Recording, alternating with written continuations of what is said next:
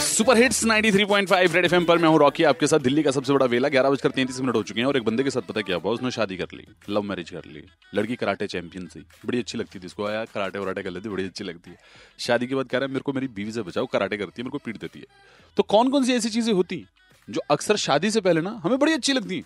शादी के बाद में वही प्रॉब्लम क्रिएट करने लग जाती हैं। बताइए।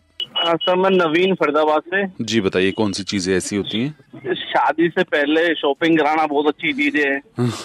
शादी के बाद शॉपिंग कराना बहुत ही बेकार चीज़ है। समझ गया। ठीक है थैंक यू सर मेरा नाम बोबी है। बताइए कौन सी ऐसी चीज़ें हैं? सर मेरे हस्बैंड की मुझे ये चीज़ें अच्छी नहीं लगती है इरिटेट करती है ये वाली बात कि अगर वो किसी की मदद करते हैं ना सर हम्म।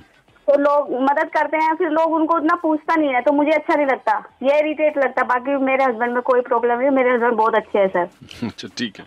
ये सबसे ज़्यादा बुरा पता कब लगता होगा?